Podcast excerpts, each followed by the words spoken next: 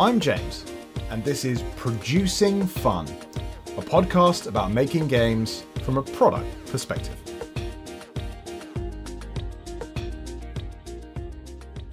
Welcome to Producing Fun.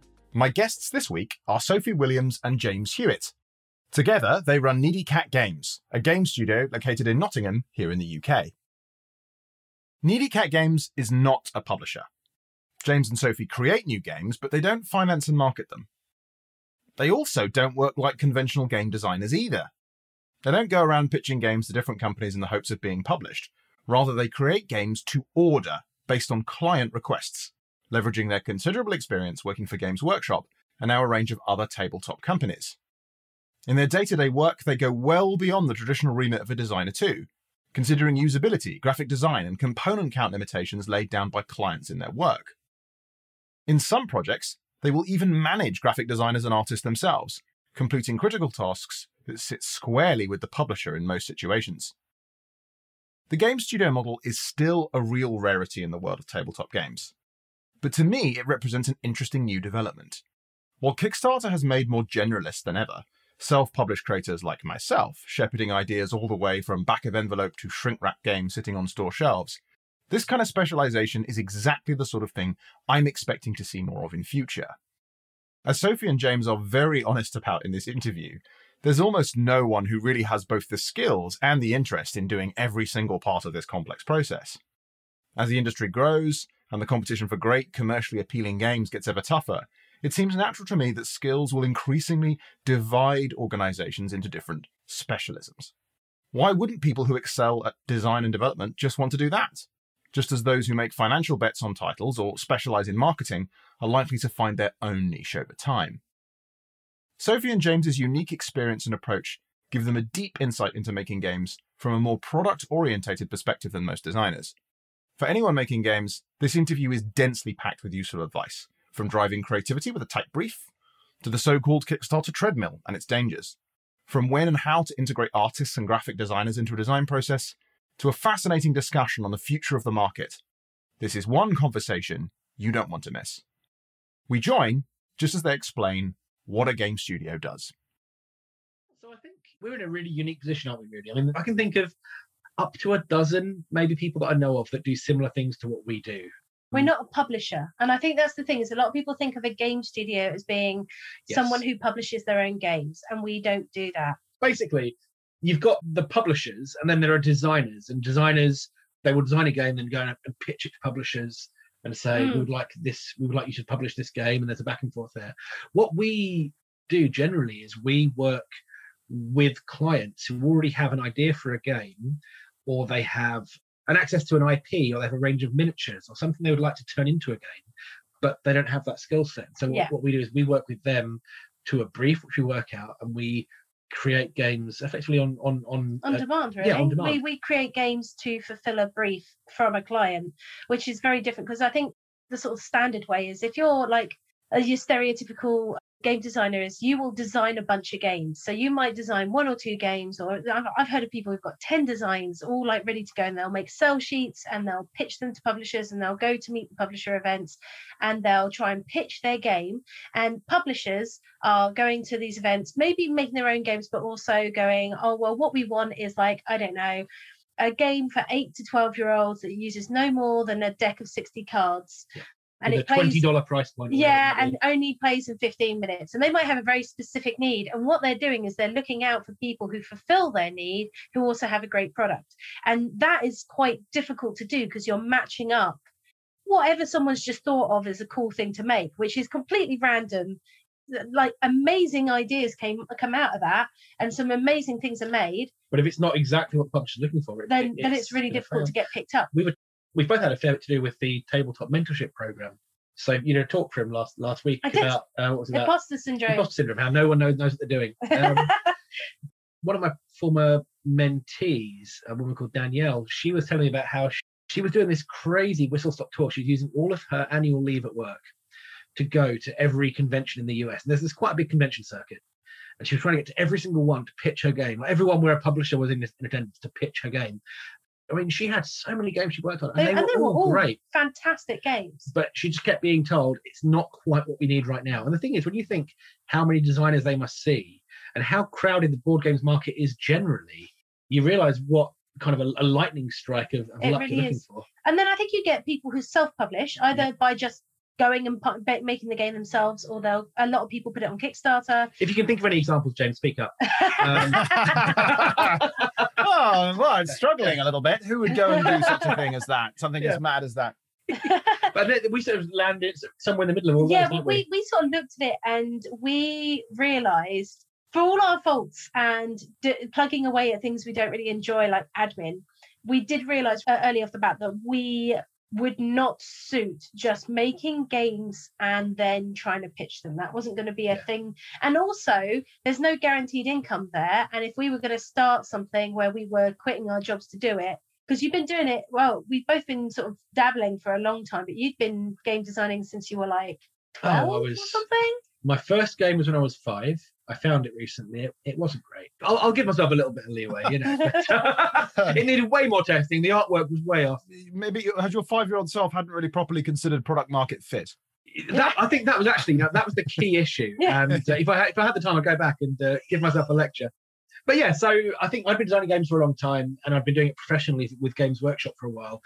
You'd had, you'd had a really strong interest in games design. You'd, you'd helped me develop lots of Yeah, well, I've done loads of play testing and development with you on all the stuff you were doing for your own like hobby for quite a long time. And then we were like, well, if this is something we're actually going to do, we need to have like a guaranteed income.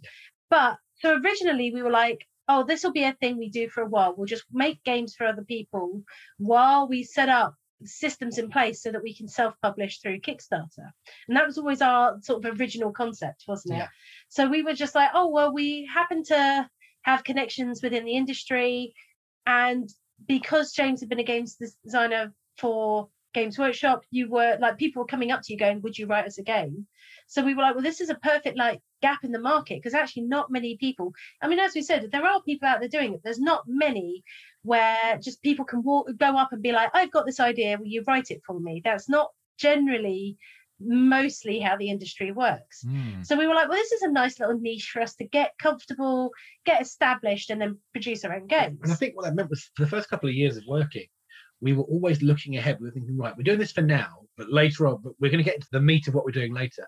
And I think we've just sort of realized, actually, slow down. This is what we're good at. We're Mm. good at making games for other people.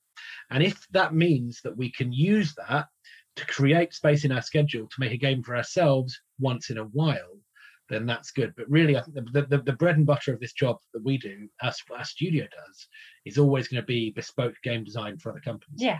because as you say it, it's a model that works it supports us as a business Mm. we're not having to gamble capital we don't have on loads of kickstarters and things and Yeah. potentially get onto that kickstarter treadmill that you see some small companies Sort struggling with where into. they they, they lowball a kickstarter in order to make money Right. and then need to do a second kickstarter to fund the first kickstarter and then you can't escape that That that seems to be a real problem in the industry to some extent, right? Amongst maybe amongst smaller companies. I haven't seen Simon's detailed accounts, but I do wonder a little bit if they're in a somewhat similar situation, right? Although certainly their products, you you can't argue that Simon's products are underpriced. absolutely Well, I think the thing is as well is that you get trapped in it, but also there's this huge pressure from backers. It becomes this very stressful thing of like, how do you set your stretch goals? There's now this expectation that you always must have stretch goals. Not everyone does it, but most people do. You always must have stretch goals. You always must have some kind of good deal for the consumer. It's not just that they're getting the game, they're getting a cool bunch of stuff with it and costing that and planning it out.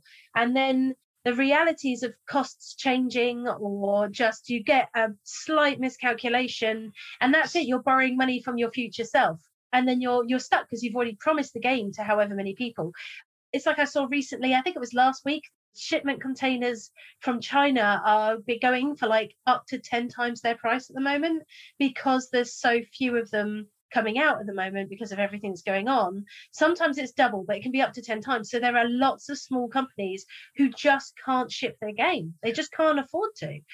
Unfortunately, it's just a risk that you have to take and it costs a lot. And you can do it, but by spending more money, and that means you need more money, which means you get stuck. And, and I think another issue that, that kind of feeds into it is that a large chunk of the tabletop games industry is hobbyist led, by which I mean Mm. no one gets into manufacturing nuts and bolts because it's the thing they want to do. I mean, designing games, making games, and that tends to be a thing people get into because they really want to do it. Mm. And so there tends to be a little bit of rose tinted glasses, optimism around a lot of things. And so people will go, I, I really want to get my game to Kickstarter. And really, what they want out of it is they just want to have their game made and be out there being played by people. Yeah. And so they're kind of willing to go, well, I don't need to make, make a big profit as long as it's out there. And so they set their margins incredibly low, thinking, well, it doesn't matter if I don't make a profit. And then something happens, exchange rates fluctuate, border treaties change, whatever it might be. And suddenly they're now paying 10% more than they thought they were going to. And their their their margin just can't absorb that. And, and as they're as a person by themselves, they're not, they're not a business, they don't have 20 grand of capital sitting around to just throw at a project necessarily. Yeah. And that's how these these things can happen, I think. And even when a business starts finding its feet, a lot of the time the people working there will still be people who are first and foremost board game hobbyists who are doing this. Mm. You know, you're not necessarily going to get people coming in because let's I mean, let's face it, this is not an industry that you come into to make megabucks. yeah, it's it's a growing industry, It is. but it's not something that you're going to be an overnight millionaire with. Yeah, exactly. And so I think people that are in it are main in it for the love of it, and that means that it's easy to have your heart broken. I think, and that can have financial repercussions, Mm. and that can really hurt a business. That's interesting, isn't it? Because it sounds to me then, if we talk about the kind of few key issues there. So there's one, there's this kind of question that a lot of people who get into it because it's hobbyist led don't necessarily make, let's be completely honest here, the soundest business decisions, right? The problem is partly that they're saying, well, I, I'm doing this as a hobby, so I don't need to make money. And they're thinking, therefore, it's fine if margins are low. Whereas actually, that's not really that great because you're not considering all of the different things that can come along and screw you quite badly. I mean, shipping for one for me, I can attest to that right now. I think in the end, we're going to spend something like 18,000 more dollars or something on shipping than we really needed to originally. Ouch. It's very painful, but it's at the same time, it's like, well, there isn't really another option because we have to deliver it so that we can move on and do other things. That's not a cost a lot of people are in a position to necessarily just absorb that impact. Yeah. The second issue is is one that I also found very interesting in what you were saying, which is that calibrating a Kickstarter campaign and things about about planning around shipment, around stretch goals, even if you just give yourself a little bit of extra slack, what we're talking about there is like a whole set of expertise that's really completely different to the expertise of designing games. Yeah. And you misjudge one of those like say you go if my game gets another 10 grand i'll put minis in the game and people think that's a cool Mm. stretch goal that they see everyone do Oh, woe betide them. Oh, Yeah. and it's like putting minis in the game might cost you 15 grand and so therefore you've actually lost money so you might have hit all your stretch goals and done a good chunk over actually you're losing money now because Yeah. you didn't realize that just paying for a single tool with six minis was going to cost you eight thousand pounds yeah. let alone getting them sculpted let alone getting them concepted in the first place let alone getting Reworking the tools that actually works. And, yeah, it's just so much stuff and you just think that you might get a quote from someone who says yeah i can do that i can do that for you and they're trying to get your business so they lowball the quote and then you go back to them and then they're like oh no actually it's going Oh, sorry, no, that, that quote didn't include.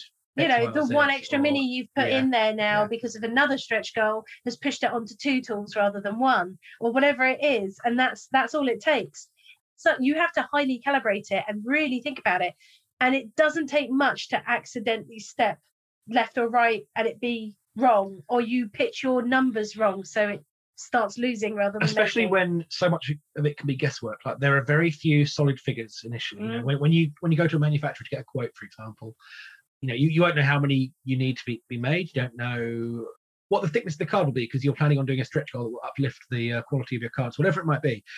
So you have all these kind of it's like there's like a dark alchemy to working out you know a funding goal. Yeah. and then and you you know what your pledge levels are. And then and then you, you realize there are these weird little points like for example when we were looking at it in the past we had a whole thing where the manufacturer would do quantities of 500 1000 or 2500 it might be 1000 2500 5000 Yeah. and if you go one copy above one of those levels you have to pay for the next one up and so you have these like these, these danger like pinch points where suddenly if you do exactly 1001 copies your margins disappear Yeah, because you're having to pay for two and a half thousand copies. Yeah.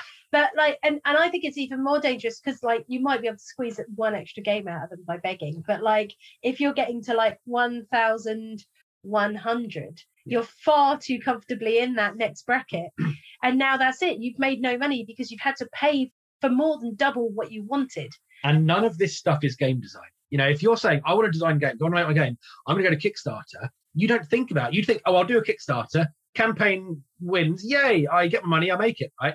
And no, that's the start of the hard work. And then you have all this extra stuff to do. And uh, what we realised after all of that, as a roundabout way, is we didn't want to. Yeah. Yeah. we didn't want to do any of that. It's a minefield. It Yeah. is. It's and it's stressful, and it is. We tried doing it once, and it was a nightmare. And it was. The fact was is that just the amount of work we had to put into the prep for that one game, we could have made another game in that time. Yeah. You know, we want to put food on the table. We've got a five year old, we've got a mortgage to pay. We are very lucky to be in a position where we can make games and get paid for it. So, anything, so for anything to displace that time when we're doing that, it has to give us a similar kind of payback. Otherwise, we can't pay the bills. You know? if what we're doing already works, why are we trying to eventually get to a point where we're doing what everyone else is doing? Because what we do works and we have a nice niche. Yeah. It's like a little niche. And I think we're, we're lucky. We're at the point where we're starting to get to work with people we want to work with. You know, we're picking and choosing. We're Mm. being, we're able to turn projects down if, if they're not. I think we particularly fancy doing so. We're basically we're having a cake and eating it and just having a great time. Yeah. It sounds like a really great model for you to be running. You get to do game design, you get to secure income from it, which is something which only, generally speaking, a handful of game designers globally have something like a secure income from game design, where their, their royalties are so substantial that they're able to live off those. That's a very select club. How does it feel, though, the fact that maybe you don't always get to do that many of your projects? Because it's always someone else's ideas that you have to work on. I really just wish we could do a thing that is completely 100% ours and have the ability to not dance to someone else's tune. Yeah. Because when you do a, a project like this, you are very much designing something to a brief. And let's face it, nine times out of 10, people want something they recognize. They don't want kind of wacky new ideas necessarily. Yeah. They want something which does a job that they recognize. They want a dungeon crawler or whatever else it might be that, that we all always get hired to do. And they want a thing where you have a bunch of heroes. Every player plays a hero. You fight against the AI deck controlled bad guys. It's like, well, we've done this a We've few done quite now. a few of those now. you And start running out of ideas. And also, I think the thing is, we're never happy to just do the same thing. yeah, we don't. There's definitely design DNA, what we call it. Like you can see, if you got all of our games next to one another, you'd see some themes. But we make sure that they all have a different way of running, a different way of playing in you know a different way of winning they're they're all Yeah. they've all got different strings that we're pulling on hmm. it, it does get to a point where you're like i don't want to do another dungeon crawler Yeah. but at the same time not that we're ragging on dungeon crawlers because actually i really do enjoy doing them You just want the variety, right? Like to some extent, yeah it's the it's the opportunity to explore different things. I mean, that's kind of the soul of creativity, right? It's novelty. Mm, absolutely. But what's lovely about working to a brief is the moment you have a brief, your job becomes easier as a game designer because when you tell yourself, and this is actually something we talk about in our um, game design courses, when you tell yourself you can do anything, that's actually extremely intimidating. Like, do anything in the whole wide world. Just make, make, anything. game. Yeah, it's it's so big. Where do you start? Where if you say to someone, right, okay, it has to fit in this size box. Well, that's actually a, a restriction. You're like, oh, okay, so it can't be on a giant inflatable bouncy Zeppelin. castle, Yeah, okay. zeppelin. Like, yeah, but that cuts off like one of those wacky ideas, and then you're like, oh, what we want is this, or using these miniatures, or set in this world, and you start it to give yourself challenges. And the moment you start giving yourself challenges you can problem solve. And problem solving is what leads to game design in my opinion. The problem is is that if you've got anything it, that is such an overwhelming amount of stuff. So even when you're designing games for yourself in our game design course we tell people write yourself a brief. Because even if you end up changing that brief and not doing that it'll give you a starting point like your first step down the road. And that is something that's lovely about our job. So we do miss the freedom but also having the restriction is the thing that makes our job easier. Occasionally we, we get a constraint on a on a brief where it is hell and we bash our heads against the wall repeatedly trying to make it work Oh, I can imagine. Yeah. yeah but at least at that point you can go back to the client and say okay this this feels like it's not working how solid is it can we tweak it can we change it but even if not that gives you an interesting challenge which Yeah. keeps it lively Well, I think a great example is um, when I worked on League of Infamy, there was quite a strict restriction on the amount of cards we had for like equipment. Yeah. And I found that so difficult and I wrestled with it for weeks. But what's actually come out the other end is a system where you sell back most of your kit and you only keep a couple of pieces, which actually avoids that thing you get in a lot of dungeon crawlers where you get like equipment bloat where you just by the time you get to the fifth dungeon you've got everything. And you've got so much stuff you can't even remember what all your kit does and it's stacked underneath one another and it becomes this thing where people don't really care about kit because it has no value because you've already got everything you could get. It's the same thing you see in like d&d isn't it? When you yeah. get like level 10 you're like has anyone got a, a thing that will help with this and everyone looks down this like two page inventory yeah Probably yeah somewhere in here i've got some stuff yeah exactly you know? so and actually what it did was it forced me to reassess all of those easy assumptions about dungeon crawlers and actually made me come up with a system which I'm really proud of, which is a like a way where you sell back your kit and that can give you some more renown. And it's a thing where infamy, sorry, it's a, a thing that actually makes the game better. But the restriction was extremely difficult and was a real challenge for a long time. This is the power of creative constraint, isn't it? It forces you to be creative. In fact, actually, if you have no constraints at all, all you have is a vacuum. It's so interesting the, the way you say that because I think when I think about all the kind of projects we're working on at Naylor Games, of which there are now probably four or five in the pipeline, with all of those, the most interesting part for me is once we've got past the very first initial concepting. It's the most enjoyable bit because I think, as you say, game design is about problem solving. That's the part where it gets exciting, right? You've got the problem to solve, is where you're saying, oh, how are we going to achieve this particular objective? Rather than just, oh, what thing in general could I make? Which is just too, it's too general, it's too free. And yes, sometimes you have to renegotiate those those elements, those constraints sometimes because they just don't work or there's just it's not workable. That is just that is life. But it's a great starting point. So on that point, then let's talk a bit more about those briefs. What do you include in those design briefs to make them highly functional? as much as possible. Yeah. Basically we will we will interrogate the client and get as much information as possible to the point where it's like how many players is this for? Are there any specific components? So like quite often people will approach us with miniatures and go we've got a miniatures range and we want a game for it. So here's the miniatures we want to make. You need to accommodate that or they'll say we want a game that you know is no bigger than this that takes this amount of time because we've noticed there's a gap in our market or they'll they'll give us limitations but then we'll push into the corners of that and be like okay so if we've got a miniatures game do you want dice yeah. because that's always an assumption that all miniatures games need dice or how do you feel about having does it need to be six sided dice or can we have like bespoke tooling on the dice yeah are you creating a starter set which includes dice you know or yeah. are you just doing a book so we look at the, the, the physical product they want to make. So if it's a miniatures game, a lot of the time it's just a rule book. If it's a board game, we talk about things like how big it need, how big they envision the box as being, the RRP is, the rough player count is, and I mean, and we ask them to give examples of similar games, and if they haven't got an idea on that, we will come up with that ourselves and we will show it to them and we will a lot of the time we write our own briefs and get them to approve it. Yeah. You they'll know, they'll because... come up with like uh, something that uses these models and we'll yeah. we'll we'll ask them a bunch of questions where they're like uh and then we come up and uh, we'll, we'll go away and do a, lo- a load of r&d and make some decisions based on a combination of our experience what's popular in the industry you know if they say they want an rrp of 70 pounds but they want to have like 100 minis we'll be like well what does that sort of game look like? Because that's going to be very different to a rrp of 200 pounds because they'll want a more in-depth game which is much bigger and much grander and you know what can we do for what they want?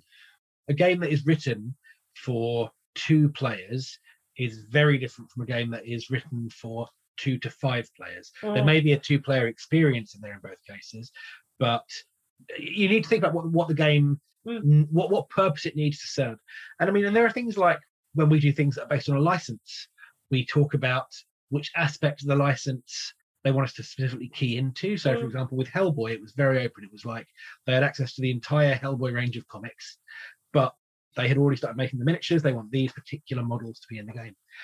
And so it was like, well, yeah, but do you want us to draw on themes and imagery from the entire run or just from that part there? And that happens with a lot of things. So uh, we did the uh, Devil May Cry board game for Steamforged Games, which is based off the video game, and that was a very interesting one because the board game experience it's a multiplayer cooperative game which the video game has never been how do you want us to adapt that?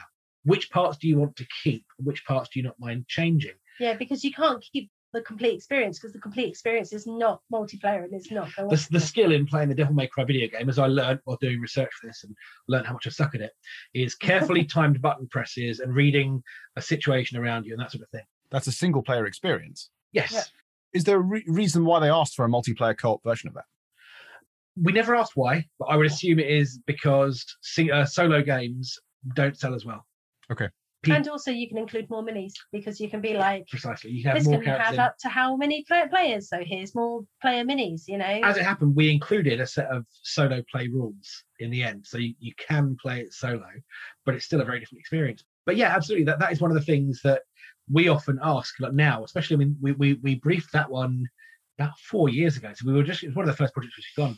Now we are much more detailed in exactly what we what we want and why. And and yeah. sometimes it is just because the client wants to yeah, but, yeah, That's- but we, we, will, we will often interrogate. We'll say, Yeah. why do you want to use dice? What why are dice the right thing? And if it's just because they've only ever played games with dice, we will then show them. We, we've actually had things where we've shown clients other games and played them through a couple of rounds. Back in the days when we could have meetings in our office, we used to often get a game out and play through a couple of rounds of things. thing. Say, well, how about this? Yeah. And you can sort of see the, the, their brain ticking over. It's like, oh, Yeah. actually, we don't need to have the thing we thought. We could do this instead. Yeah, and I think some of it is just assumptions. Like we all do it. We all make assumptions. Like if I say to you, describe a board game, we all come up with a picture in our head, and that's what people assume. So we we will interrogate assumptions to make sure that they're there for the right reasons. If someone says there has to be no more than 120 cards in the game because they've done the costing and they don't want there to be more than that because then it changes the amount that it takes to produce, fair enough. If they've just picked that because it sounds like the sort of number that you should have in a game, then that's not a good enough. Well, not if they say it is at the end of the day, they're the client.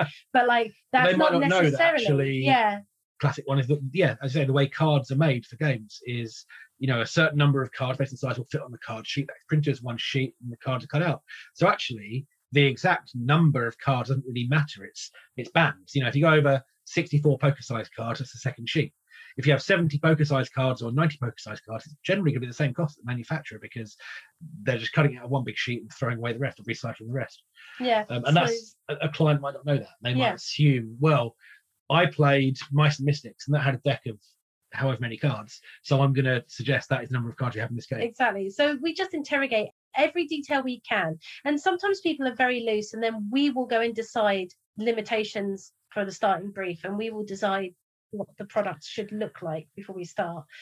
Or sometimes clients are extremely specific about what they want. And then that's a joy because it's really easy to like be like, okay, this is the starting point. That's cool.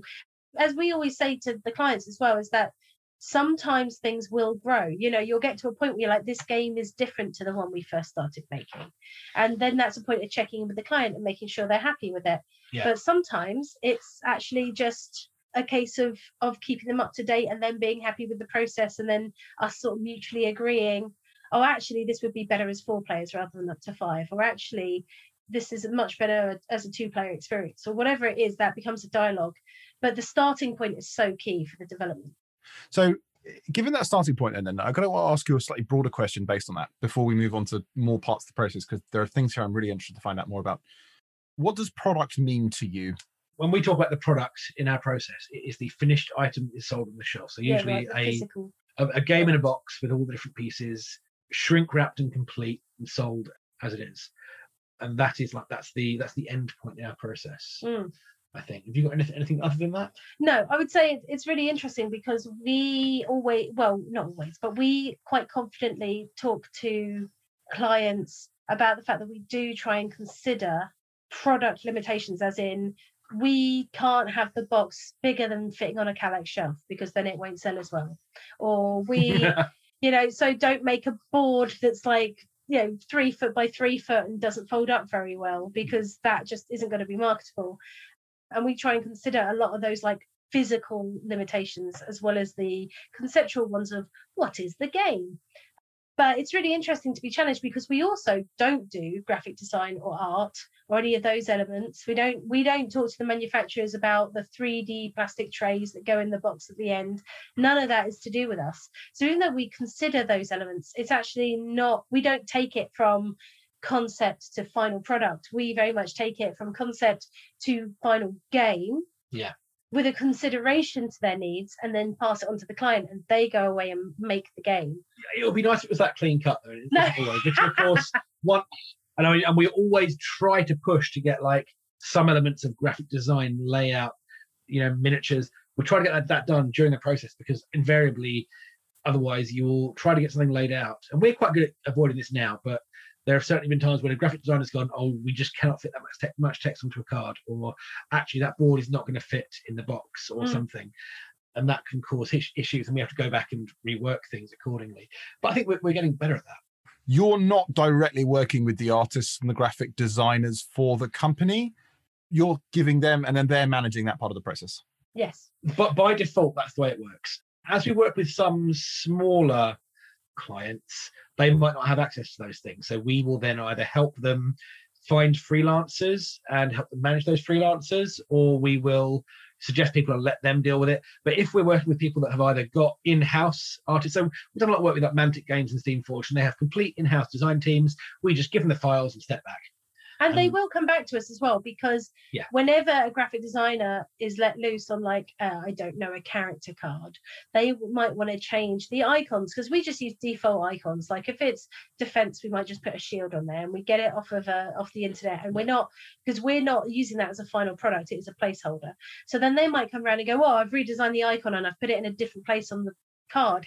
And they might come back to us and just be like what do you think of this and most of the time we're like, yeah, it's fine. But we might also say things like, ah, be aware that these cards are held in someone's hand. So try and avoid putting things in the bottom, yeah, in the bottom left hand corner or the bottom right, or make sure that you don't put all of your your icons on the far left side of the card because then they'll be really hard to see if you're holding them in a, de- a, a ca- you know like a hand of cards and stuff like that or we might be like oh no the text is really too small for people to be able to read that quickly in a game so you're going to have to make that bigger and so we'll, we'll give them some feedback and that we're happy to have that back and forward but we very much design the game with the expectation most of the time that people will take that away and make it into a product although um, we have had situations, and we're actually doing it right now, where we're working with artists. The client is paying for the artists.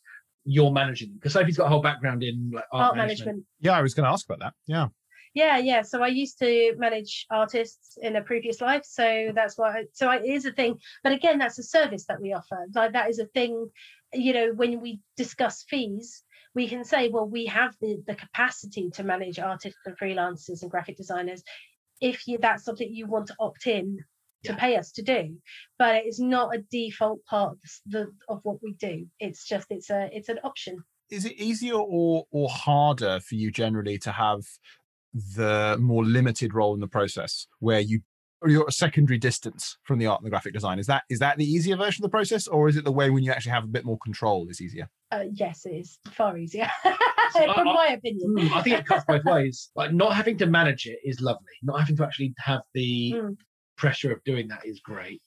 But also losing the control can mean things happen. That I- I've I've certainly had experiences, even for larger clients, even when I was working uh, in uh, over at Games Workshop, things where I've handed something over and stepped away from it, and then for whatever reason I haven't seen it until it's like the proofs are ready, and it's like, oh, oh no, they've completely misunderstood what that thing's supposed to be Mm. can that can be quite or they've changed something deliberately and it's not a change that I would have made myself.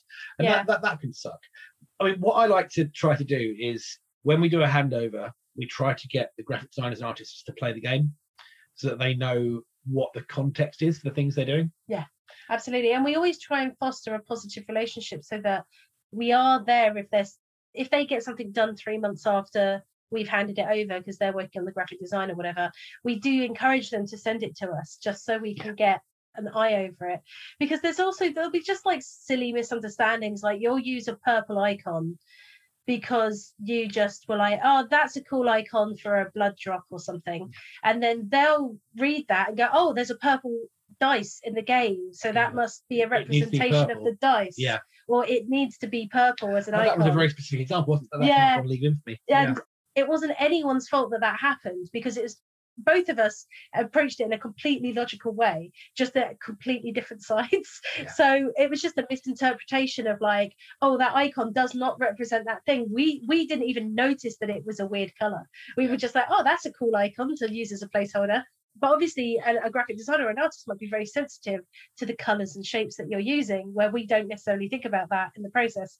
So having a collaborative experience is always easiest, whether that's us managing it or someone else managing it, but we can have that collaboration even if it's Yeah. months down the line. And we always say, I know we've stopped working on this officially, but if you send us proofs through, we will check them through. We'll have a quick look. That doesn't mean we'll go through it line by line because that's a completely different job, though, you know, editing and all of that. But we will quickly cast our eye over it to make sure there's nothing that stands out. Or there'll be just weird decisions, won't there, about like putting wounds wound tokens on a character rather than taking wound tokens off or stuff like that. And it can totally change the meaning of how you write a rule. And the graphic designer's just gone this looks cooler maybe. But they won't necessarily understand the nuance of a rule or the way something's written. So we always like to check those things. So my, my question on that then would be that if you could control more of the process, where actually you're the one who organizes for the graphic design and art happen, and everyone's happy to pay for the extra extra cost of that service, would you in general prefer to work that way? we have a very busy schedule as it is. And I think as long as we could manage it so that we had oversight with them and we had enough time to do that without it becoming our full-time job because it can be a very intensive thing to do especially if you've got multiple artists and designers Mm. it can be a thing where it just eats your entire week up Oh, sure. Oh, yeah. It's a huge Yeah, part of yeah. the process, right? Like Yeah. this is another one of those things that you know people don't when they think, oh, I've got my game on Kickstarter, they don't think about.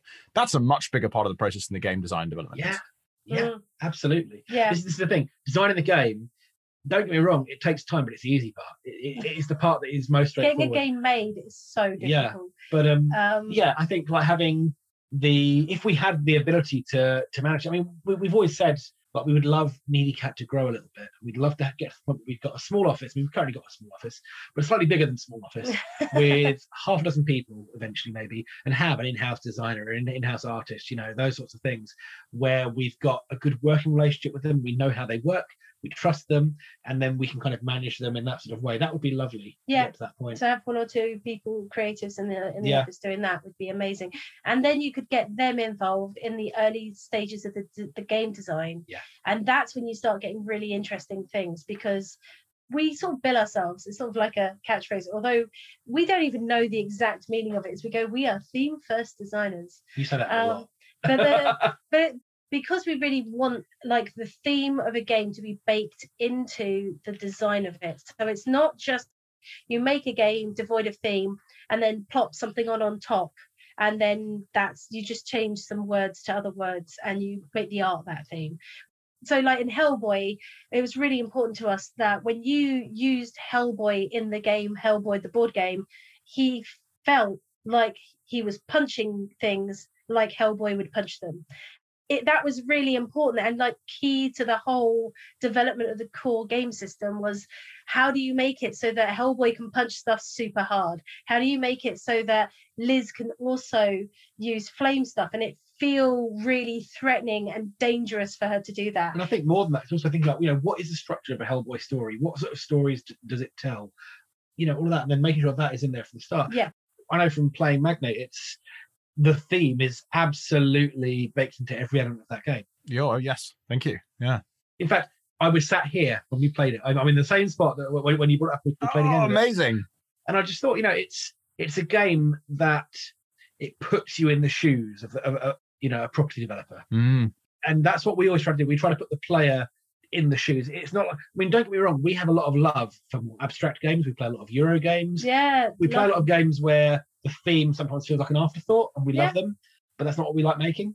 Yeah. And I think that when you can get that collaboration where like the artist gets a chance to play very early versions or the graphic designer does, not only do they get inspiration to, you know, that kind of you need the early thoughts to just sit in the back of your head so that while you're standing in the shower or something, you can be like, aha, there's an idea. And if you don't have that rumination time, I think you kind of rush that process a bit. Yeah. So getting that early exposure is really good, but also sometimes they just come up with really insightful stuff because they're like, ah, because this is, I don't know, insert theme here because it's a dungeon crawler. It'd be really cool if, and they'll come up with something completely different that you can bake into the game at a really early stage. And that always, always ends being a better product. It always does. When everyone is bought into that from an early stage and you're all kind of having a bit of a hand in every stage, you do tend to get a better product out the, other, the other end. But it's so difficult to do that because when we're making a game and it gets handed over, we're making another game. And so we'll have a look at the game and give feedback on it, but it's not like we're there the whole process while they're creating the art and creating the graphic design. We might be play testing a game while another game's being written so that games are it is, a, it is a constant pipeline. yeah, yeah. And I can imagine it's a it's a lot of projects because if you're a publisher, obviously you're, if you're doing the whole lot, as I'm doing at Naylor Games, um, where we're doing the design, the development, then the briefing into artists, and then all the way up to production. One of the only bits we're not doing is actually physically making the product. If you've got all of that to do, you're obviously going to have a small number of projects if, uh, given the same size team. So obviously you're going to have a, a more of a kind of a throughput. Now, I'm, I'm, really interested in this question of kind of what the platonic ideal version of needy cat games looks like in the sense of your description of this having a small office because it sounds a little bit to me like the role you start doing is like the role of product management one of the interesting things that I found in the board game industry is this is a term people don't really use very much in board games. Oh, really? But in software is massive, and it's it's it's like it's such a critical role in any software company to be the product manager because in that situation you're the person who decides what the objectives are, what the product should do, what it's going to be, and you shepherd it all the way from initial inception to to delivery, and maybe including even the, even some extent of the marketing, at least around the de- devising of the marketing strategy. What's so interesting about board games is how cut up the process is.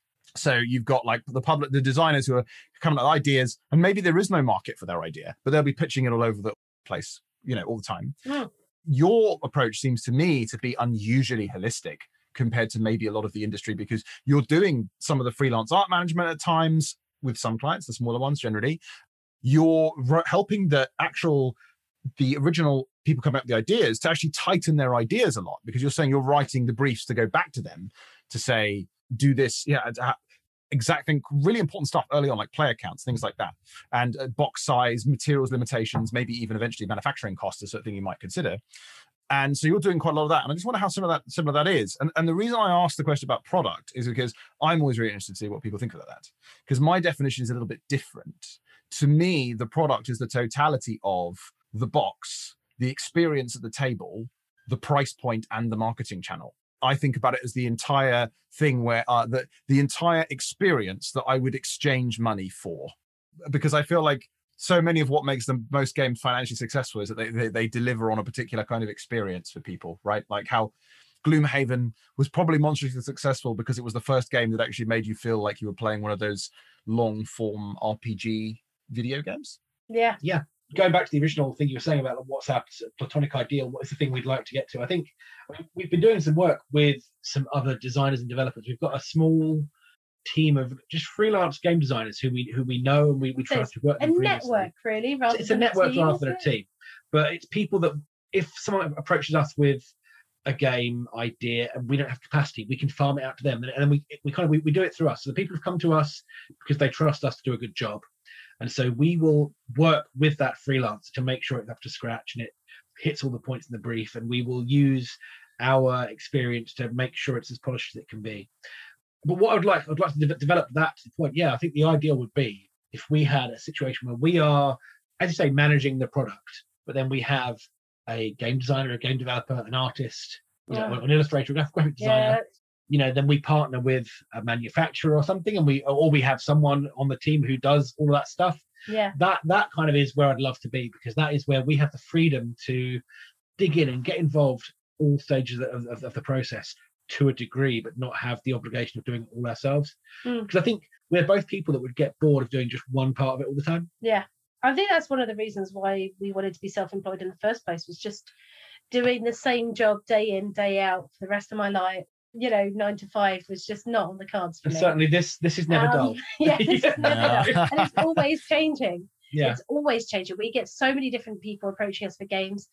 And we do occasionally do other little bits as well. We'll do like rules reviews and we've had the podcast, you know. we've done the the game design courses, we've we run the industry networking group that we do, Mm, which yeah. is up in Nottingham, which is it's kind of expanded since lockdown, which is uh, Yeah. Interesting. We've got people from further afield now, but uh, Yeah. yeah, that was just that that was originally just because we were sick of going to shows and seeing colleagues in the industry, people that we knew in the industry, chatting them chatting to them for five minutes in a real rush, then going away and carrying on working, not seeing them again to the next show, and then realizing that they lived five minutes away from us.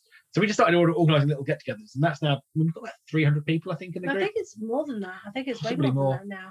and we Um, just offer you know support and things and it's a thing that we did because it seemed like a good idea and it's one more thing we've done i think we, we, we've been very keen to just try out different things and yes. And that has helped us. and different. It's like during lockdown, Yeah. I made some demo boards uh, for war games uh, terrain because I have that skill set. And someone asked us, "Do you know anyone who makes war games terrain demo boards?" And we were like, "No, I can make them." it was actually it was a, it was an alarmingly long time between those two things we Yeah. oh we'll go and have a look we went and looked around no no one does and then he said sophie don't don't you do that and you you went i, I do I, I, I, I do yeah uh, okay and you sort of realized Yeah, I a was like, oh do. yeah, that's the total thing. So during lockdown, it was just another string to our bow and another income stream. And so that was the thing that we do. And occasionally I do them now as an extra little bonus. Yeah. So we're very open to just giving lots of different things a try, which I think is really key when you're in a small business, is not to shut down opportunities too early, not to go, my company just does this one thing because that's the one thing I'm interested in. It's worth exploring around that because actually sometimes you find weird little foibles that you're actually quite good at, little weird things that you can be like, oh, oh, this is a thing that people want to pay me to do. Amazing. And I think even in like five, ten years' time, wherever Needy Cat is, I would still like to have the freedom to do that. That's what I crave. I think I need that variety Yeah. to function. You're almost like that kind of the, the Google concept, isn't it? Where they have the sort of 10% time or 20% time to work on non non job related Yeah. projects. Yeah. Probably because they know they've actually got a lot of quite creative people who actually would get very bored if they weren't able to do things that are a bit different, right? Because this isn't just a nine to five in the sense of like I'm that I have interests outside of work and this is just about paying for me to live. There are almost infinite better options than, than games for that, if we're completely honest, right? Like there's like Absolutely. tabletop games let's Absolutely. yeah relatively small industry high levels of uncertainty competing with other people who are happy to do it for love and not get paid not an ideal situation if you just want to make piles of money Yeah. We, we, we've certainly seen a few people come into the industry saying, "I'm going to, you know, leverage this this industry, this growing industry, and make loads of money off it." And it's always like, uh, "You're not going to be here in two years, are you?" And sure enough, they always tend to. Um, Well, but they, they because stay it smart enough or they disappear. It, it demands a lot of passion to push through because as well it is still quite a young industry i know it's been around for a long time but in terms of the way it's growing the speed it's growing at in most of the industry it's very new like there's a lot like kickstarter's still only been around for what a decade yeah, a yeah. little Well, I bit I think like that's it's it. not a long time crowdfunding has remade this industry and the industry that it is now is not what it was 10 years ago Mm. in this current form it is still very much in like an adolescent phase i think Mm. and there nothing is certain well if we talk about board games because i think the interesting thing is that there's this interesting division that i think is not always clear between tabletop war games as pioneered really primarily by games workshop and the broader board game universe is that the broader board game universe is really young right because actually before the 1990s even the idea of there being a kind of connoisseurship amongst hobby games didn't really exist absolutely Yeah. like there's miniatures collecting before that but you know for example i think even games workshop's most famous product which is probably warhammer 40000 right and that is Yeah. 92 91 i think. Yeah i think round about there somewhere. Yeah. Absolutely. It's the sort of thing where before that point board games were a thing you had in a cupboard at home and when you went, went round to your nan's house on a, rainy sunday you'd play a board game or they'd come out on christmas or new year. In the uk we've always had a, a strong culture of that sort of board game and like parlor games and that sort of Mm. thing. But as you say it wasn't really until 10 20 years ago that people started being interested in hobbyist board games you know I remember many years ago, we used to visit Eclectic Games in Reading a lot. What I was so shocked with was they they had all these board games in, which I was really excited about. But then they started doing like luxury board games, like luxury Scrabble Yeah. and luxury Trivial Pursuit. And the thought of, of anyone being interested in having a deluxe fancy monopoly set with like proper nice chunky wooden pieces uh, on a nice wooden board that's been engraved I just can't imagine anyone when I was in the 80s playing my broken Monopoly set that was missing half its bits, that anyone would have cared about that. Now, there probably obviously were people who cared about that, but the fact that that's come up so recently is is like it's, I think there, there have always been like high quality like Monopoly sets, but it's the the general quality shift has moved towards that generally. You know, Mm. People want nice games where it's not just a, a thin, flimsy piece of cereal board. It's like it's nice, chunky cardboard and good Mm. components that are nice to move around. You know, well, it's, again, it's the experience, the experience of playing the game, not just about the game outcome or the game story, but the the physical experience you have while playing the game. Like Splendor, we've got a game, uh, Splendor, and it's fantastic, but it's got like poker chips in it. And just physically holding the poker chips, they're so chunky and heavy. yeah. They got such a nice sound to them, and it's like that's part of the pleasure of playing the game. Mm, yeah, completely. Well, where does all that mean that we're going then? Can this quality element just drift ever upwards? What what does that mean for the future?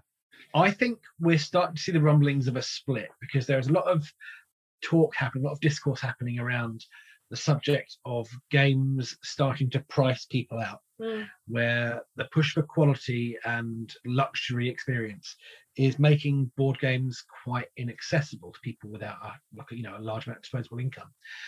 So I think as the push for quality goes on, and I think and that is driven by, for example, as we were saying earlier, Kickstarter. You know, you want to have things for your stretch goals and make your game as nice as it could possibly be, but then that affects the the retail price. I think as that goes on, we're going to see more of a market for budget board games. There, there was a company, I don't know if they're still going, but I remember there was a company called Cheapass Games. And they were basically, uh, they were sold, if you saw them in like paper envelopes, and they were designed to be played with existing game components you had. So it assumed you would have access to dice, counters, playing pieces of some kind, Yeah. and you would buy it dirt cheap. And Yeah, would, and they this, were this is like cheap. early days of the internet, really. So that they were, uh, they were mainly sold at conventions and things. And I imagine if the equivalent was now, it would be that, that's what it's the print and play market now, basically. There was that whole, it was a rebellion against board games becoming more sort of luxury and people always paying for the same, you know, how many different types of meeple do you really need? The answer is lots. But, you know, there, there, was that kind of pushback against that. And I think we will see more of that. And I think what's interesting is you're seeing the rise of print and play games where you can go to go on the internet and, and find dozens of roll and write games you can download Yeah, yeah, and like play for free. the success Um, of things like DriveThruRPG and stuff like that as well. I think really, Yeah, really is testament to the fact that people don't care about buying a fancy rule book necessarily. You know, but I, I think there's going to be that split. I think you're going to have the luxury market, and then you're going to have the budget market, and you're going to have the things that fall in between the two. I mean, certainly we're seeing the budget end. I mean, when you look at things like the custom made board game tables, board game furniture, and things, there are people who have enough disposable income. They want to have a really classy hobby. They want to be able to have a lovely gaming room that you go into and it's an experience. Then there are other people who will people at university or college or at school who maybe just want to just play games because games are cool. And, Mm. and there is everything on that spectrum in between the two. I think what we'll get is more games that fulfill more niches. Because I think it's weird. Lots of people are like, "Oh, it's a crowded market." It's not at all. It's not at all. It's growing so quickly. I've heard people being like, "Oh, well, there's already so many Kickstarters out this month." Like how? And I do agree that Kickstarter, I think, is getting crowded. The bar's raising, you have to stand out. Well, that's the thing. But I don't think we'll see a drop in games being made. I think Yeah. you'll just see games fulfilling different niches. Like you'll get more games that are similar to your 150 pound price point games, but being sold at 25, where it's all bits of paper and it's very low cost. It's Similar gameplay experience, but yeah, but sim- yeah, and exactly. And you'll see people who are like, well, I want. And like the call for miniatures in games, well, that pushes the price up. But then you're going to get people who want those same experiences, but maybe are okay with chips. I think you know, Gloomhaven's a great example because Gloomhaven is basically it is very rare to see a game like Gloomhaven with mostly card standees. Mm. You know, that is a thing where, and I, I know loads of people who say, I love the idea of it, but I won't play it because I, I, I like miniatures. Yeah. It's like, well, that's great, but that would be, I don't want to think how much that box would cost if every monster in it was a, was a miniature. It would be hundreds and hundreds. Yeah. Right. It would be like buying the complete pledge for Kingdom Death Monster, right? It would be like that, but like all all of it for one pledge for, for Gloomhaven, because there are something like 30 or so monsters. There are something like 10 of each of the chips of the monsters. So that's already 300 additional miniatures. Precisely. And uh, what I will say, I mean, you know, this is a tangent completely, but I think that putting miniatures in as a default isn't always a good thing. Because yeah of course there are people that like miniatures but you can do a lot more with standees. You know if you've got like a like a uh, like a legacy game i think it's the thing that um what's the game? Charterstone did very well which is a, Mm. it's a, it's a legacy sort of euro uh, civilization builder game. That has a whole box of cards that you draw from so certainly unlock new cards and bring them in. And some of those are little card sized punchboard things which bring new components into the game and you can have standees on those yeah, there's a lot of stuff you can do that miniatures can't get away with and uh, it would be interesting to see see people veer away from miniatures to a Hmm. degree I'm really interested to come back to this question about your view on the market and whether or not it's too saturated, because this is what I hear is the default thing people say. I think it's much more common to believe that the market is sort of saturated, that it's already full too, there are already too many games, for example, than to say the reverse. So I think it's a really interesting, quite controversial statement in many ways that you said. And I'm really interested in exploring that because I have a sense of the same thing. But I guess there are two ways in which markets can grow, right? So we actually know from the objective data that's still growing. So it can't be saturated in the sense that something like the average European growth rate is something like 5%. And in China recently, I saw that the growth rate was 19% or 20% Oh my word. Wow. in market size every year. So as probably Asia becomes the more and more center of all of this, that's going to become the really huge market. And there's and there's still an absolute monster amount of growth left there. The question, I guess, that one might have though is the number of different games is a slightly different metric. So we've talked about Kickstarter might be saturated. What do we think about the number of different games being released? I really do think that the industry is massively growing, and because there are so few people who still play board games as a like habitual thing, right? How many people do you know? Yeah, you probably, as your friendship group, if you know some people who are because you're into board games, you have surrounding yourself with people who are into board games. But actually, beyond that circle, how many of your friends and family every weekend go, well, let's play a board game? And actually, that number of people, the people who play games sort of casually but still regularly, I think that's the group that are growing massively. More and more people are like, oh, well, we've got nothing better to do. I'll take my parents to the local board game cafe and we'll spend an hour or two playing Ticket to Ride. And that is a huge market that is i think almost untapped and actually a lot of the hobby the the hobby board game world as it is is very niche and pushes down on niches. Let's put more miniatures in. Let's make it a more difficult dungeon. Let's go and make it more challenging with our escape room games. Let's go and dig down into this really, really deep lore about Lord of the Rings or whatever it is. Where actually, I think the untapped market is that the casual gamer who plays with their family, who gets more and more people involved that way. What games are they playing? Where are those games going to lead? And it's really interesting to see like if you ever go to a, game, a board game cafe on a saturday afternoon like we've got a couple local obviously current situation excuse but before everything sort of went bad as it were you used to see whole families people who clearly are not board gamers playing like ticket to ride and clank and you know like i'm trying to think of some of the standard ones that they were always They, playing they don't- you'd always have like there'd be Catan. There'd usually be a Monopoly out somewhere. yeah But you'd have like a- a variety of different. The thing is, like you say, it's like if you to take a snapshot if uh, of, the current audience for board games, if if that were not to grow, then yeah, maybe we're reaching a saturation point. But the fact is, it is growing massively. You know, pushing into other markets. And last year, running up to uh, the Kickstarter we ran, we had a marketing intern from the local u- university, Faria. She was wonderful. Uh, She was, a, I think, a master's student in marketing, and the university paid for her to come and do do marketing for us. And she was from Pakistan. I forget exactly where, but she was saying like she had just started hearing about board games, like becoming a scene out there, and she was taking back all this all this information and like she was saying there is definitely an emerging scene, and so I think it is pushing into new markets. But I think also tied to that is you're seeing more voices creating games. yes So I don't know how familiar you are with uh, nib card games in Africa. Oh, yes, I've heard of this. Yep. KCF, I want to say, is it Nigeria? Somewhere, my, my, my geography is terrible, but they set up a small board game convention. And I remember this about five years ago or so, and they started having, it was basically their village did a board game convention. And they, they had a load of imported board games, and they'd get people from all over to come and play. And now they are producing their own board games. They have a board games cafe, which is really popular. And the, what's really interesting is you look at the games, and the themes and the gameplay are very different to what you see Mm. in games that are produced in this country or in Europe or America. There's um, one of the guys that came on our design course designs games. He's over in India, and he has a whole bunch of games. He did a showcase on his YouTube channel. Uh, I'll dig out the link. You can put it in the show notes. It was a, a showcase of Indian designed board games, and again, the themes are so dramatically different.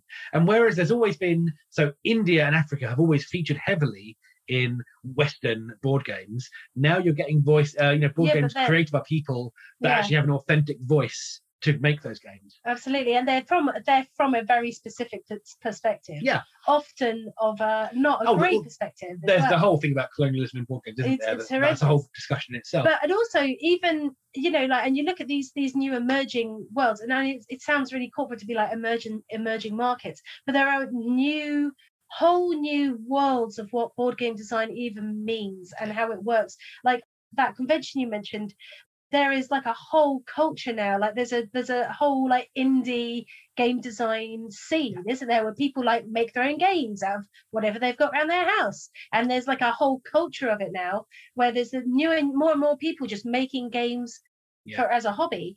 And you just think this is the direction that games can move you, you should try and get Casey on here, who, who who runs Nib Nibcard Games, because I'm sure he would have some fascinating insights. It sounds like an absolutely fascinating conversation. Well, I have to say, this entire conversation has also been incredibly fascinating, and I'm finding it very inspirational actually, because I think it's it's really interesting to, to meditate on those larger questions of market. I'm really aware though that we're rapidly running out of time. So what I would like to do is actually go to some listener questions next. Obviously, a thing you've mentioned before is you run these tabletop design workshops. So he had a question uh, about how your switching to online workshops has changed your approach he asks what things are easier online and which ones are kind of easier face to face. We used to do workshops in person. We, we used to run a series of three, like full day seminars, which were in person. There were, I think, we had 12 people as a maximum in each one. Yeah oh it might have been 15 but 12, it was, 15, it was, it it was not much and we had a buffet. It was a nice kind of full day event, and we always ran it. So the morning was theory, and the afternoon was practical work. So they would do stuff based on the stuff we'd done in the in, in, a, in a theory session. Moving it online obviously changed that quite a bit. For a start, we were able to have more people coming down. We still tend to keep keep the the events to about thirty, I think, or so, Mm. but because you're not having to physically cram people into a room, that's that's a bit easier. and we immediately we started breaking it up more because the thing is is we were very aware when we did it in person that people would be traveling to attend them Yeah. so the last thing you want is to do well we we decided we didn't want to do like let's do six hour long ses- sessions because then that means people have to travel or they're just not going to do it so we made it these big long day events but it actually meant that we could make the sessions themselves a little bit more manageable by just breaking them up into smaller chunks and also more coherent. So I mean, initially the the three things we did, we, did one which was about kind of the very first steps, getting an idea out of your head and onto paper and onto the table and playing a game. Then we talked in the middle one about refining your idea, and the third one was about kind of uh, manufacturing and production, that sort of thing. And part two in the middle had kind of a lot more to it. It really, you know, the whole point of the whole process of developing and refining a game is a massive subject, but we felt the need to make the days quite thematic. So when we uh, moved it to on, online, we, we went with a six parts, a six hour long seminars. We ran it weekly. And part one is still about getting the ideas out your head onto the table. Part Mm. six is still about what happens at the end. But parts two to five had room to breathe so we could spread out that middle part of the process. It's the same information de- delivered in a, in a different But I format, think it's, it's probably a bit more accessible, especially for people who can't sit and concentrate for hours at a time. Because even us, at the end of the day, we were just shattered. so it was quite an intensive experience. I think the the thing that makes it difficult though is not being with people in the room when Yeah. because we used to put people like we warned them that we were going to do it. We did tell people you're going to be put on the spot. But we used to put people on the spot after we'd done the first theory session and be like, right, okay, now make a game. And people would be like, what, make a game? And we're like, don't do your heart, the thing you've had your heart set on for the last 10 years. Don't do the main idea. Make something completely new up. here's Just a pile of idea. components, you know. Yeah, here's a bunch of scrap paper because we we a big theme of our, our like the initial getting out your head is just scrappy, don't commit to it, don't put too much effort into it. But the moment it's out of your head and it exists, then you can change it and make it better. Mm. If it's never comes out of your head, if you never write it down and you you try to theorize the whole thing before you make it, which is what a lot of people do, is their like first stumbling block, then it doesn't exist. So it's not a game and you can't make it better. So we do this whole thing, but being physically in the room with people, you could be like, just, just write it it, down. can't? Just write it down. Whereas, like the, the equivalent of the practical sessions in the online courses, we have almost like homework assignments. Like you can go away and do this thing before you look at the next one. But of course, we're not in the room able to say, make sure you do it because so many people came out of that first session saying, oh my God, I hadn't realized that if I just give myself permission to make something that might be a bit naff, but it's complete or you know, it's playable. It's such a liberating feeling. Yeah. So many people got so much out of that process. and process. the games they made were fantastic. yeah.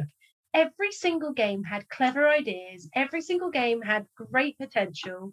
You know, yes, they weren't finished. Yes, they were clunky because they were first ideas. But Yeah. oh my goodness, the stuff that we saw, we were like, this is so inspirational. and so that it's a shame we can't have that in the online course. Yeah, Yeah, that must be challenging. Yeah. because what you do get is you get people going, right, so here's my. This is the thing I've been working on for 10 years. And I'm thinking this or this. And you you have the forums, everyone's like, well, just make it. And they're like, oh, well, not until I've worked out how this stage was. You're like, ah, just make it. Yeah. You were in a room, I would tell you to put that to a side and I would put a piece of paper in front of you and make you draw a box. Right, that's your playing space. right, now let's get something in there. But you can't do that online. So that is the one thing that I think you lose. Yeah. But apart from that, I actually think it is a bit more digestible. And I think the, the trade-in is that we we're much bigger on the ongoing support. So we invite all the attendees to our Discord server, and we've got a, a room that's locked just for them. Mhm. And they, if they need any ongoing support, questions, whatever, we're there for them. And there's a whole like lovely community springing up of, It's of game really designers who are really supportive of each other as a result of it. So yeah, it's not quite the same, but I think it still works really well. What do you do to cut loose when you've had a stressful game design related issue? Pub? We usually go to the pub afterwards. it was actually about a month ago, or whenever it was, he probably dated it quite specifically. We'd had a really, really tough day, a couple of tough meetings.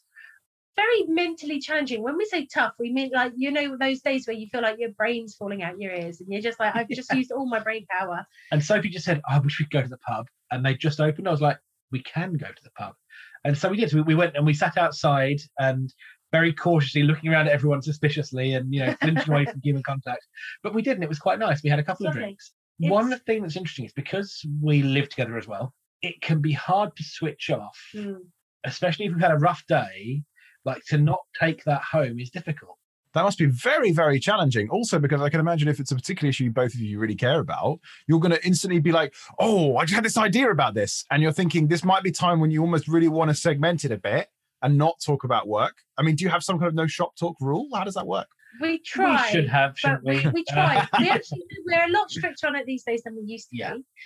A lot stricter because we used to just do work all the time and do late nights as often as we could or go in early or one of us would go in early while the other one took Lily to school and then we catch up and it was but we've actually very much got a quite strict like nine to five and Monday to Friday working schedule. We don't we try really hard not to book in meetings around that. Obviously there are issues with American people in America and stuff, but that's relatively it. We do have things where I, we'll, we're now a bit more conscious. So I might go, I've got a great idea. I need to tell you so it's out of my brain. And then I'll say the idea and then we'll have a quick chat about it. I'll be like, right, I'm going to write that down and then we're going to we're going to put that on the shelf again.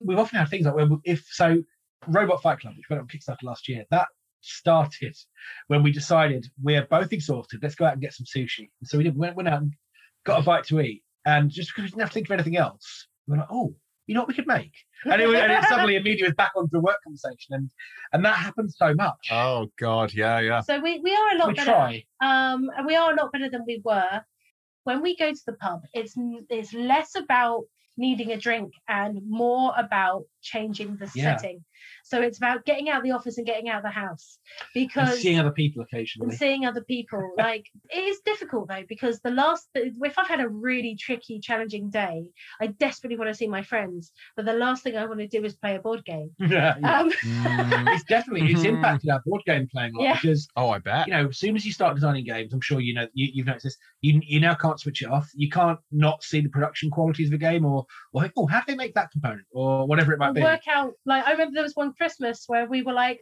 oh, we're just gonna play. It was like a family thing, and someone had a thing called Triopoly instead of Monopoly, and it was like a three-tiered knockoff version. It was clearly a cheap cash-in, and someone had it, and we were like, fine, we'll just play it because it's it's not to do with work. And I and I was getting really annoyed because it was just really boring, and I was just sitting there going, well, the the sides of the board are only eight long instead of ten that you normally get in Monopoly. So when you're rolling two dice, the average roll is seven. So you're just landing in the same places in the board every and single we had time. a good like we And- picked it apart, didn't we? Yeah, we didn't really mean to. We were like, oh, we couldn't. I couldn't not. we're not. just really playing a game. I couldn't you know? not. I was just getting annoyed. I bet it. this made you very popular. oh, yeah, absolutely.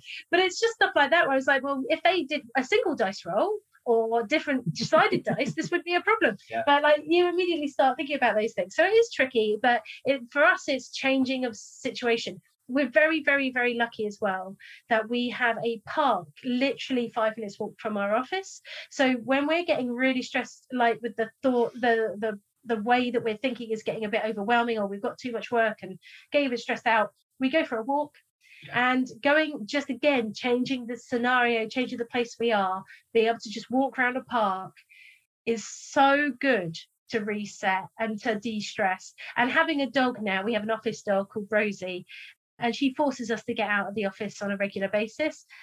And we'll take rosie for a big long walk and when we come back we're reset. So that Yeah. really helps Fantastic. So you've got Rosie to make sure that you take walks regularly. I mean, I think that's that's probably great advice for anyone, to be honest, in terms of I think de-stressing. I think going for a walk in, in a green space is pretty much fantastic. I think every time. or get a dog you know that's the other way to de-stress the other one, well, it forces you to take the walk as well, doesn't it? That's the advantage. yeah. That's the advantage of that. So I guess we kind of then wrap up then. So what should we be looking for from you? Is there anything that we should be on the lookout for from Needy Cat Games coming soon?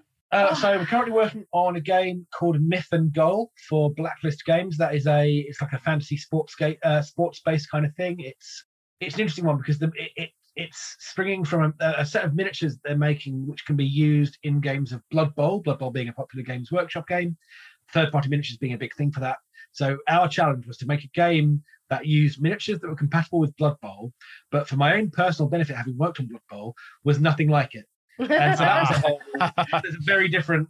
It's more about team management than yeah it's really i'm really excited about it because it sort of forces you to think about the flow of the game and looking after your players and like Yeah. switching people players out when they get exhausted and things rather than it just being about individual players taking hits or Yeah. whatever it's a really interesting take on the on the genre So so, we've got that. We've got there's some stuff we can't talk about which i'm super excited always the way, games you I'm, I'm so about. frustrated every game i work on is one i'm not allowed to talk about until it's released Those NDAs, eh?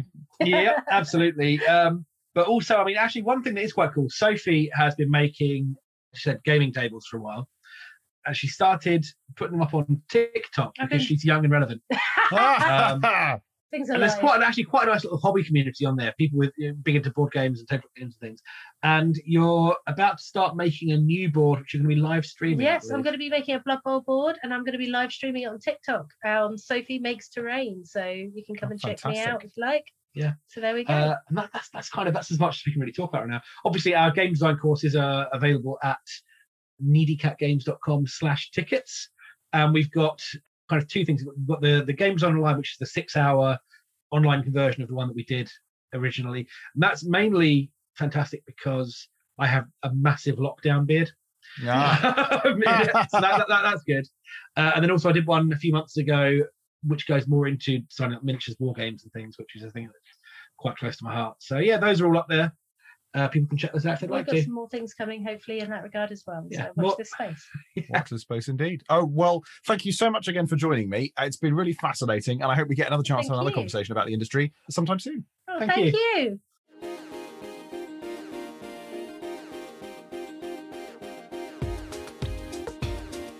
Producing Fun is produced by Naylor Games. If you enjoyed the show, follow us on Spotify, Stitcher, or other major podcasting platforms. Remember, Producing Fun is also a product, and it thrives on feedback. So please leave a review wherever possible, or simply send me your feedback directly. You can message me on Twitter at NaylorJames, or write me an email, james at naylorgames.com. Until next time.